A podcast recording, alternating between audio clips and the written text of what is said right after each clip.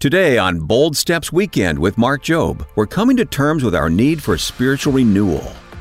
I believe that God moves best in people that are yielded, willing, and that come saying, Here I am, I'm in need of you, God. Speak to my heart, do something in my life.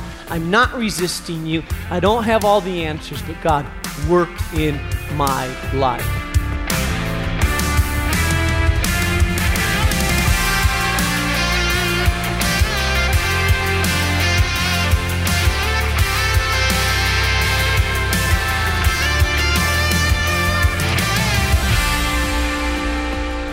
Welcome to Bold Steps Weekend with Mark Jobe.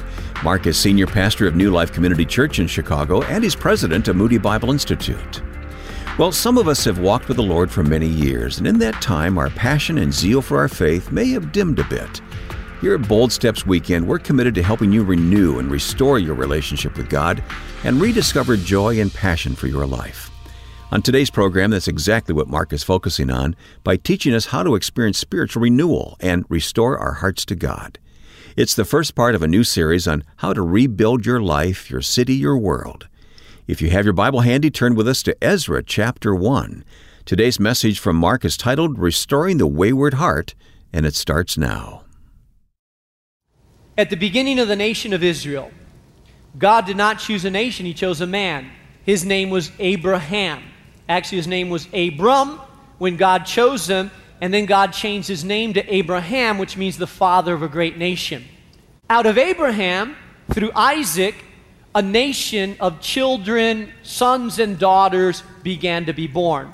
Over several hundred years, through the loins of Abraham, the descendants of Abraham, the people of Israel were born. Several hundred years into their history, as God began to move on that people and work on that people, they declared, We want a king, like all the other nations have.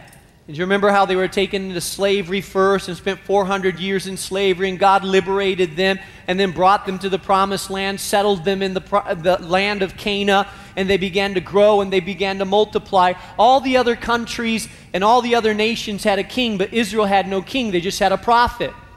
So the people of Israel said, We want a king like everybody else has.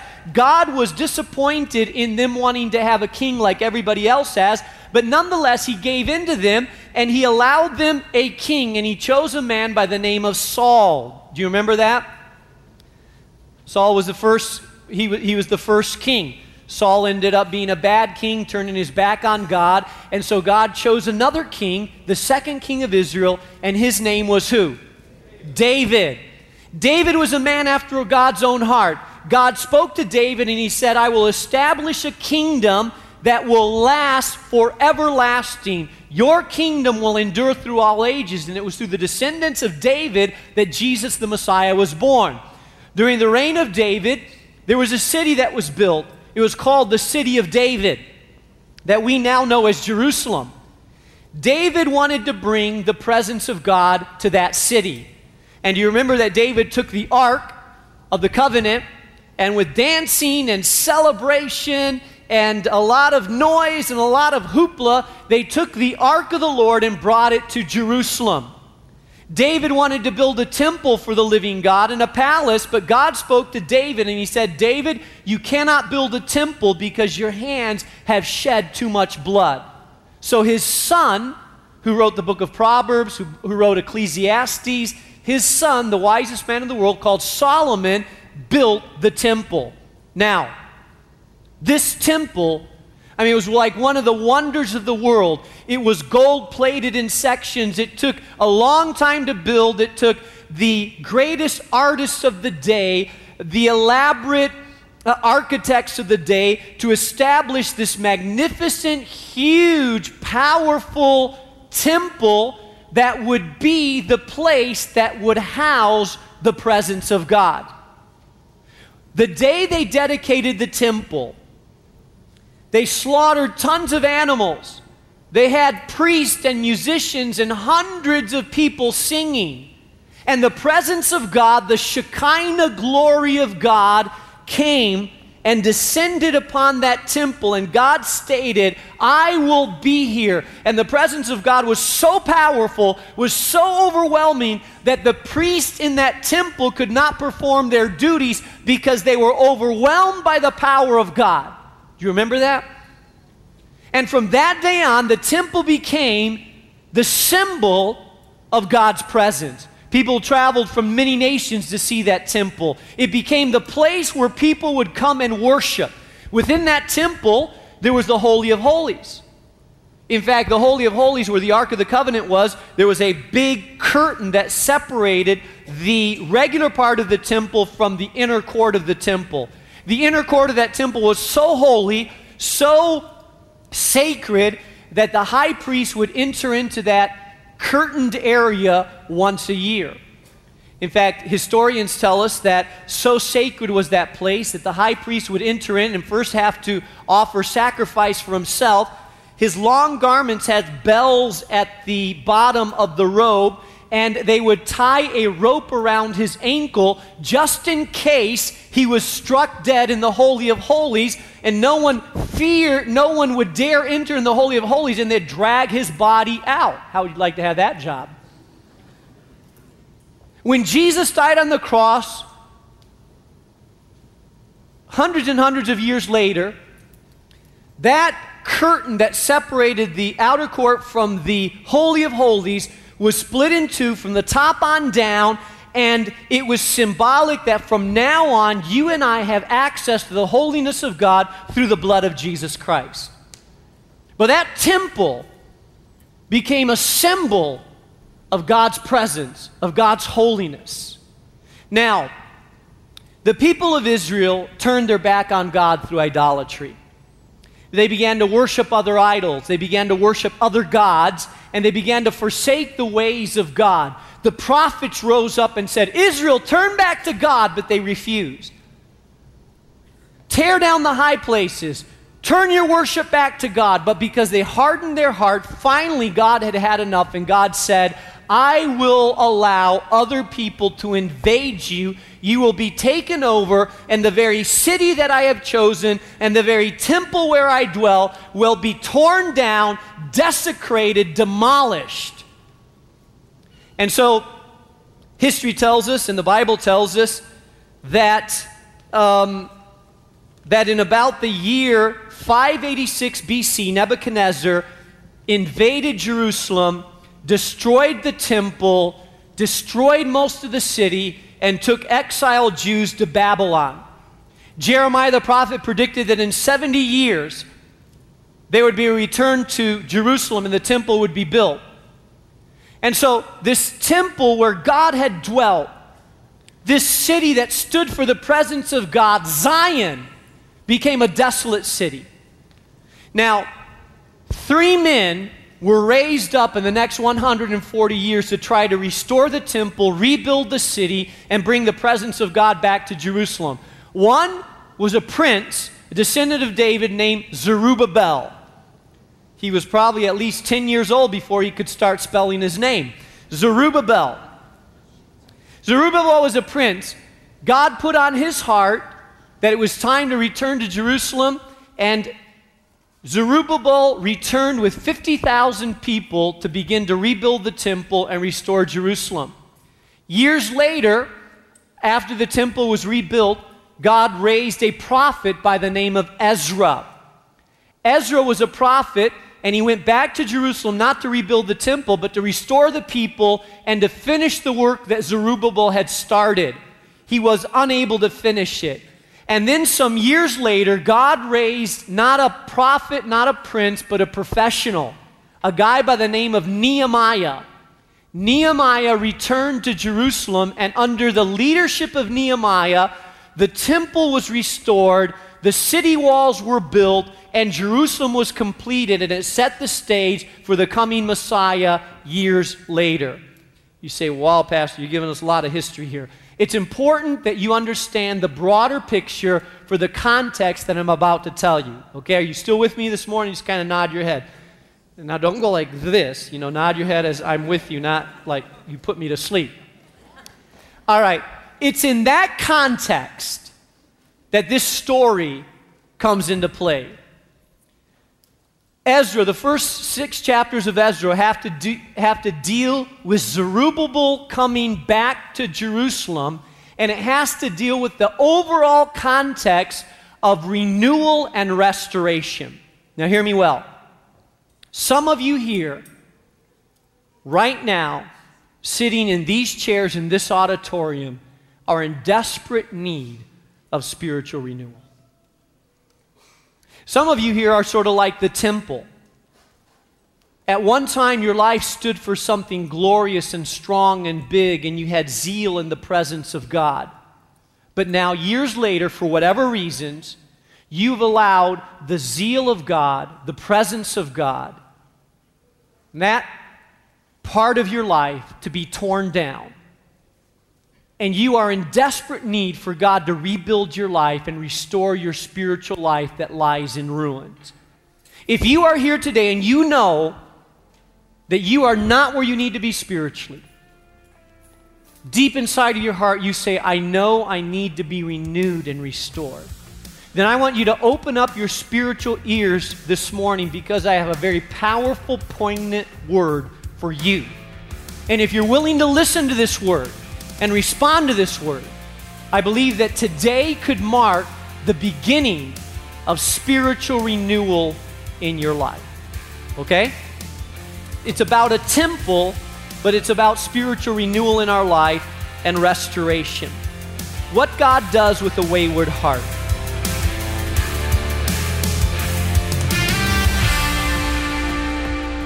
You're listening to the Bible teaching of Mark Jobe here on Bold Steps Weekend.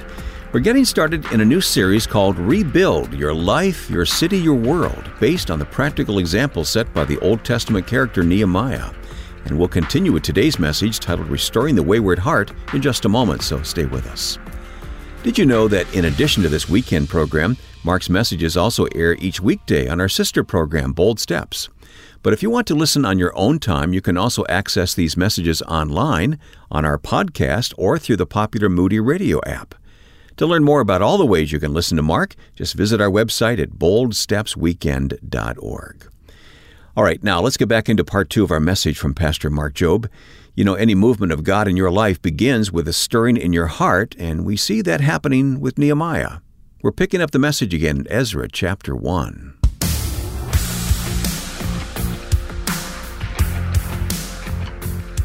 I want to begin reading in Ezra chapter 1, verse 1. It says, In the first year of Cyrus, king of Persia, in order to fulfill the word of the Lord spoken by Jeremiah, who was a prophet, the Lord moved the heart of Cyrus, king of Persia, to make a proclamation throughout his realm, and he put it in writing. And in essence, the king of Persia, king of Babylon, said this It's time to rebuild the temple in Jerusalem. God stirred the heart now, Cyrus was not a believer in Jehovah God exclusively. He worshiped other pagan gods, but God had moved in his heart so that he had the desire to begin to rebuild the temple in Jerusalem, to restore the God of Jerusalem to that temple. Okay? Now, look at verse 5. Then the family heads of Judah and Benjamin, and the priests and Levites, and everyone, here's the phrase write this down, underline it everyone whose heart God had moved, prepared to go up and build the house of the Lord in Jerusalem. If you're taking notes this morning, I want you to jot this down. If your heart is to, to be restored, the journey to renewal starts with those who are willing to respond to the stirrings of the Spirit calling us to restoration. Uh, let me put it this way. You know, it's interesting to me that you could have several hundred people in the same service. And some of people will walk out, and by the time they get to the parking lot, one person's going to say, You know, it was hot in there today. The music was loud. The message was long. The guy next to me kind of stank. I mean, I didn't get anything out of that message. Nothing.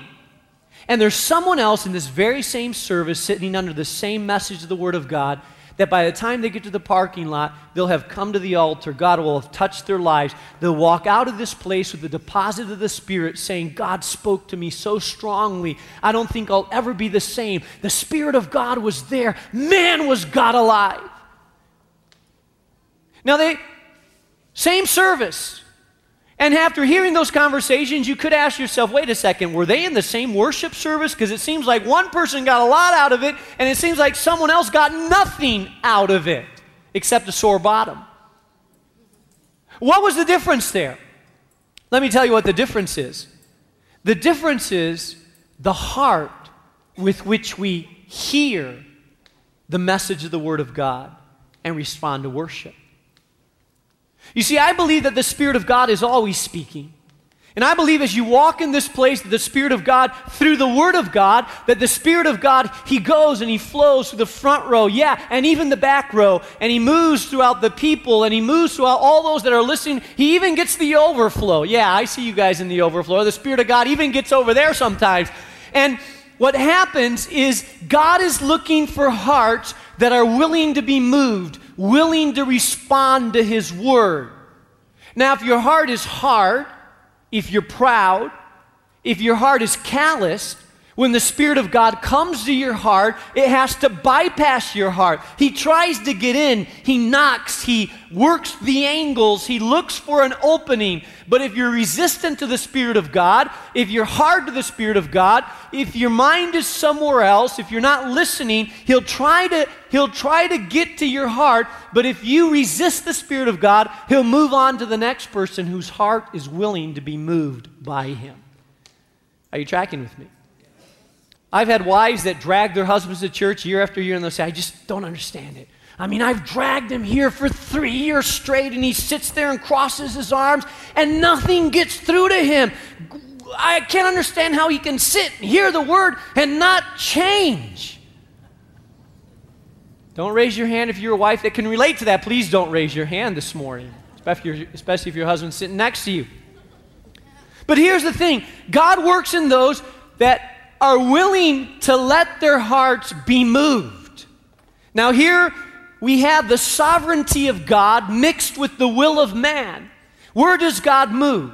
I believe that God moves best in people that are yielded, willing, and that come saying, Here I am, I'm in need of you, God. Speak to my heart, do something in my life. I'm not resisting you. I don't have all the answers, but God, work in my life. Now, there were hundreds of thousands of Jews in Babylon at that time, but only 50,000 responded to the call of God. Why? The only ones that responded were those that were moved in their heart. Why weren't others moved? Because their hearts weren't ready to be moved.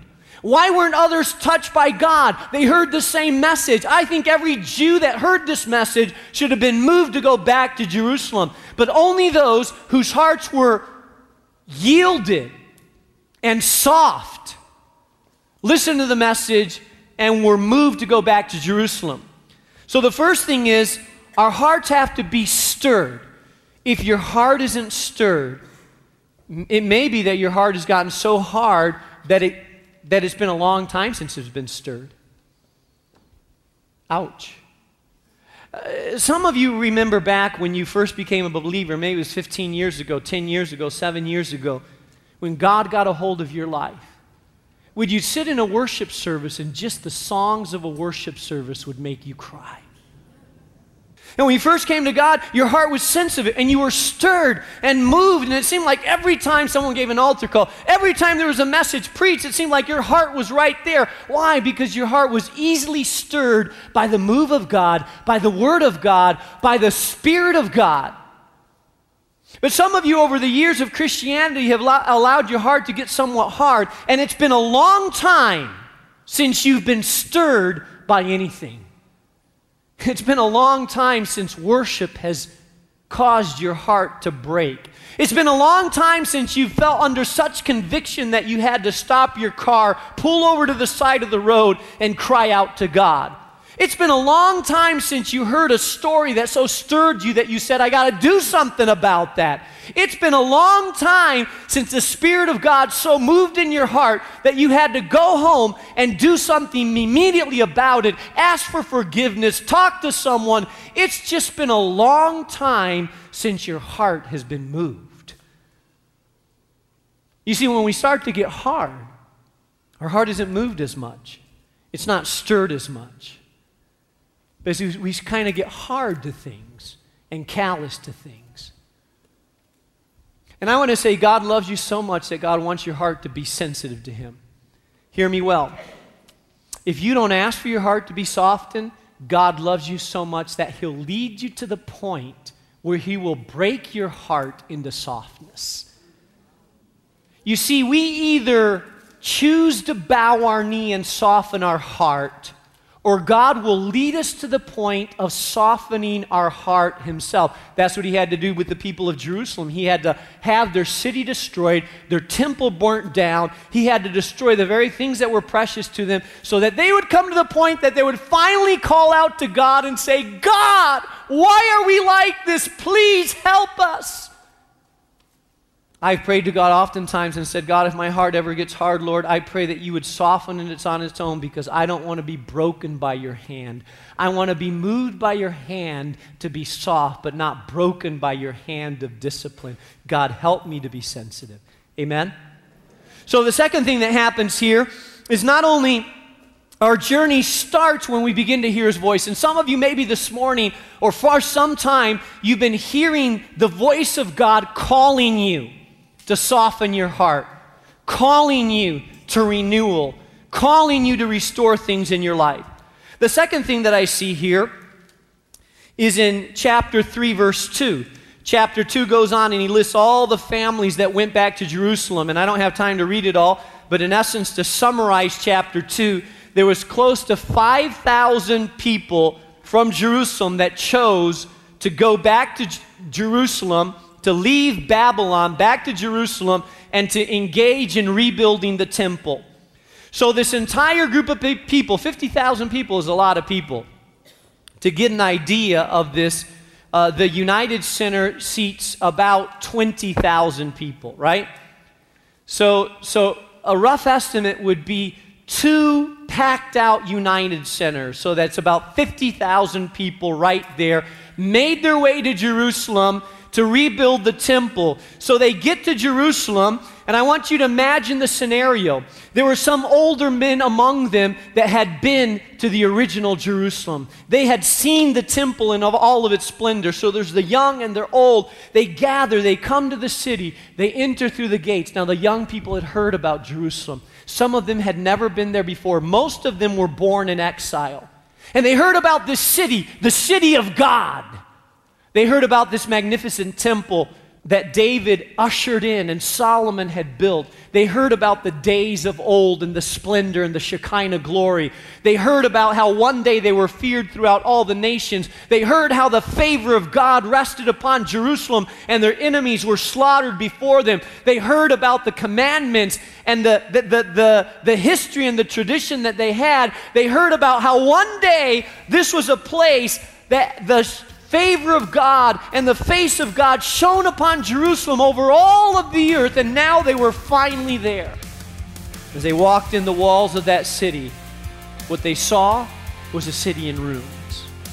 The embers of fires long extinguished can be seen. There is no temple, there is no gold, there's an old foundation in rubble.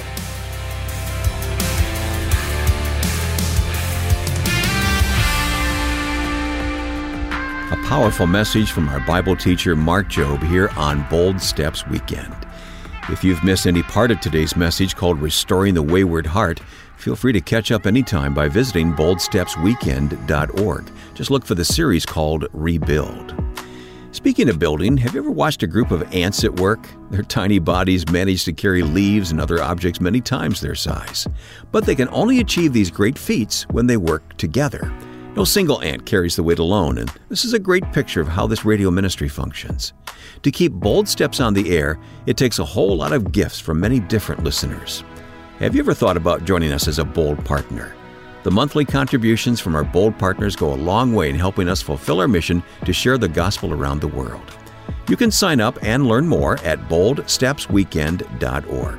And here's a special thank you for your support. If you decide to become a Bold partner at $30 or more each month, you'll enjoy a 50% discount on the entire Moody Publishers catalog for you and your family. Half off as often as you like for as long as you're a Bold partner. Learn more at boldstepsweekend.org. And then before we close, let me remind you to request your copy of our latest Bold Action Gift. It's a refreshing look at the Lenten season written by Daniel Darling. It's called The Characters of Easter the villains, heroes, cowards, and crooks who witness history's biggest miracle. We'll be happy to send you a copy of The Characters of Easter when you give a gift of any amount to support this ministry. To make your donation today, go to boldstepsweekend.org. Well, that's all the time we have. I'm Wayne Shepherd on behalf of the entire Bold Steps Weekend team. Have a great weekend. And be sure to join us next time when Mark continues with part two of his insightful message, Restoring the Wayward Heart. That's next time here on Bold Steps Weekend. Bold Steps Weekend is a production of Moody Radio, a ministry of Moody Bible Institute.